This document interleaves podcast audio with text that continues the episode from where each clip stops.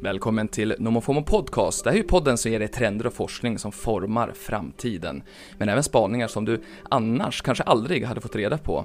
Som att nästan var tredje kvinna dör efter att ha haft sex med James Bond. Och så har det släppts en ny briljant podcast där en journalist infiltrerar en tidigare okänd grupp med militanta nynazister i Kanada. Jag som DJar internet åt dig heter som alltid Niklas Hermansson. Nu har det gått några veckor sedan skådespelaren Alec Baldwin sköt ihjäl filmfotografen Halina Hutchins av misstag under en filminspelning.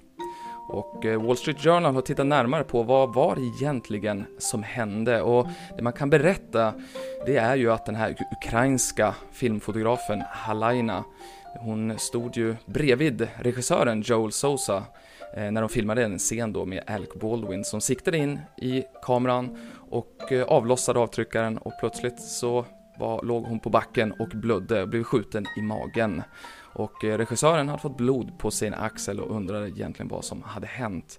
Nu så målar Wall Street Journal upp en eh, bild av den här produktionen som var under eh, stor press, både på grund av coronan, att kunna spela in i tid och budgeten var ju inte alls heller stor. Det här sågs ju som ett passionsprojekt för Alec Baldwin, den här eh, westernfilmen.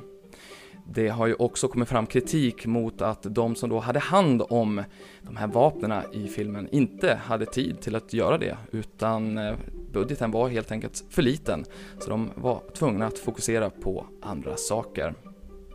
Hur det kommer sig då att Alec Baldwin faktiskt fick ett skarpladdat vapen i sin hand, det återstår att se. Polisutredningen kommer få visa det, men den som ansvarade för vapnen säger att det fanns inga skarpladdade skott på plats och hon har ingen aning var de kom ifrån. Vad som händer nu med filmen Rust, det återstår att se. Den skulle aldrig ha gått på bio heller. Den, med budgeten på runt en 50 miljoner kronor så var det alltid meningen att den skulle gå rakt till TV. Och om du har barn så kanske du märkte att de använde telefonerna lite mindre i helgen. Det var inte bara för att det var halloween. 40 miljoner användare påverkades när Roblox låg nere i helgen.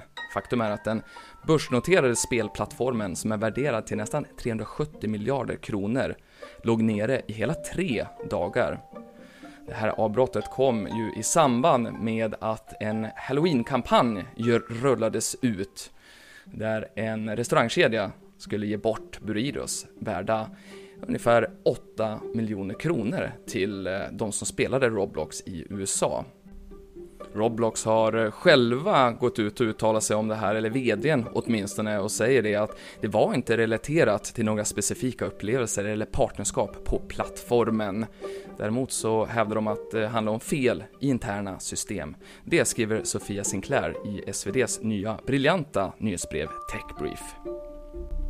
Och apropå sociala plattformar så har vi kommit till ett nytt kapitel i The Facebook Files. Alltså visselblåsaren Frances Haugen, det är några veckor sedan nu där hon gick ut väldigt snyggt, väldigt orkestrerat och släppte dokument och berättade vad som sades innanför Facebooks väggar, att det var då profit before people.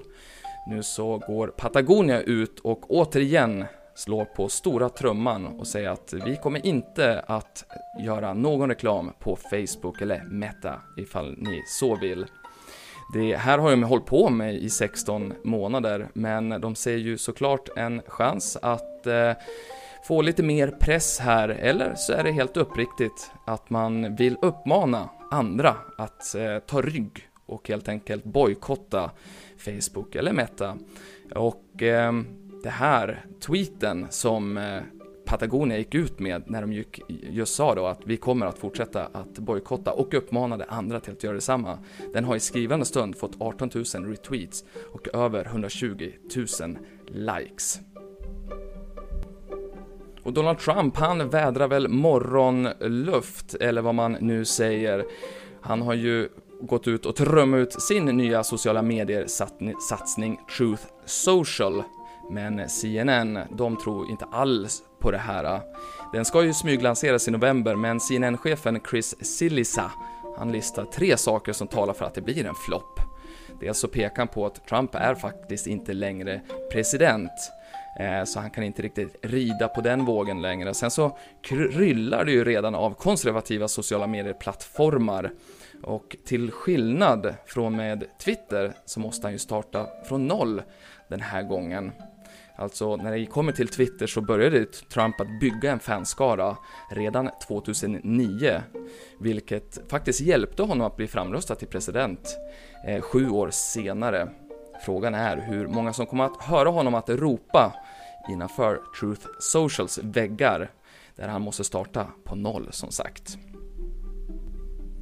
Har du problem med att sova? Och du kanske också saknar att resa? Ja, då kan det vara läge att boka en biljett till Hongkong, för där så har man lanserat ett nytt koncept som heter Sleeping Bus Tour. Den riktar in sig till de som har problem med att sova, eller att man saknar att resa. Det går ut på att man eh, sätter sig på bussen, åker i 76 km och så sover man helt enkelt. Det här är ju ett koncept som är inspirerat av att folk somnar i lokaltrafiken. Och det kostar en hundring eller 500 spänn beroende på ifall man eh, tar en plats på övre eller nedre däck i den här dubbeldäckaren. Och så får man faktiskt också en ansiktsmask och eh, öronproppar för att kunna sova lite bättre. Och det här blev faktiskt succé direkt. Det sålde slut, Sleeping Bus Tour. Men, ehm, och det var också ganska roliga bilder från det. Folk kom dit med egna täcken och kuddar och eh, så här morgon, så här tofflor på fötterna. Det rapporterar nyhetsbyrån AP. Och förra veckan blev ju Tom Brady den första quarterbacken i NFLs historia att noteras för hela 600 touchdown-passningar. Den legendariske Patreon-quarterbacken eh, som numera spelar i Tampa Bay Buccaneers han eh, lyckades med det här, men eh, han fick ju inte tag på bollen då. Det gjorde däremot ett fan i publiken. Men han, Tom Brady lyckades byta tillbaks bollen, men det kostade faktiskt lite grann. Han fick ju bort några signerade matchtröjor, två års säsongsbiljetter och så ett bitcoin som i dagsläget värderas till en halv miljon kronor. Så att jag tror att båda ändå blev ganska nöjda. Källan till det här, det är ju ESPN. Sen ramlade jag över en intressant rapport från Holland där en student vid namn Wouter Graumans har gjort en epidemiologisk analys av alla 25 James Bond-filmer mellan 1962 och idag. Han kom fram till att James Bond då har gjort 86 internationella resor till 46 olika länder och eh, så har han baserat just den här rapporten då på, eller studien, på vad eh, det här Centers for Disease Control har för rekommendationer när man åker till de här olika länderna. Grauman kommer framförallt fram till att James Bond har väldigt mycket sex. Och eh, under de här 25 filmerna så har han hela 59 sexuella relationer och de varar ungefär 2,5 minut per film. Men framförallt så är han inte särskilt intresserad av säkert sex. Och det som sticker ut mest av allt, det är ju att de här kvinnorna ofta dör efter att de har varit med varandra. Hela 27% dör efter att de har haft sex, men inte av någon könssjukdom, utan det handlar om ond, bråd död. Den här studien, om man nu får kalla den för en studie, har publicerats i Travel Medicine and Infectious Disease. Det skriver Ars Technica. Vilken är egentligen världens bästa TV-serie som har släppts under 2000-talet?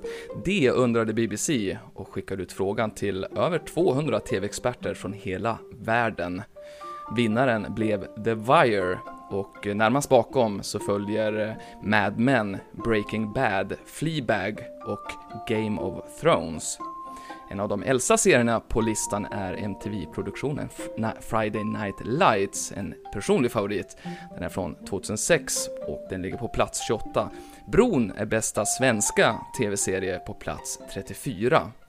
Och eh, den svenske frilans Eh, journalisten och SVT-kritikern Caroline Heiner har varit med och röstat. Hon säger att det ofta är samma serier som återkommer i toppen när de bästa serierna listas. Hon anser att de bästa serierna har det gemensamt att de är bra på att spela med publikens sympatier.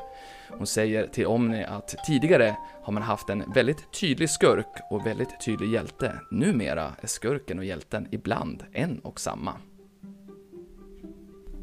Och vi håller oss kvar i underhållningsbranschen och ställer oss frågan, vilken är egentligen världens läskigaste film? Om man tar hjälp utav vetenskapen. Nu har det släppts en rapport som heter Science of Scare som visar precis det.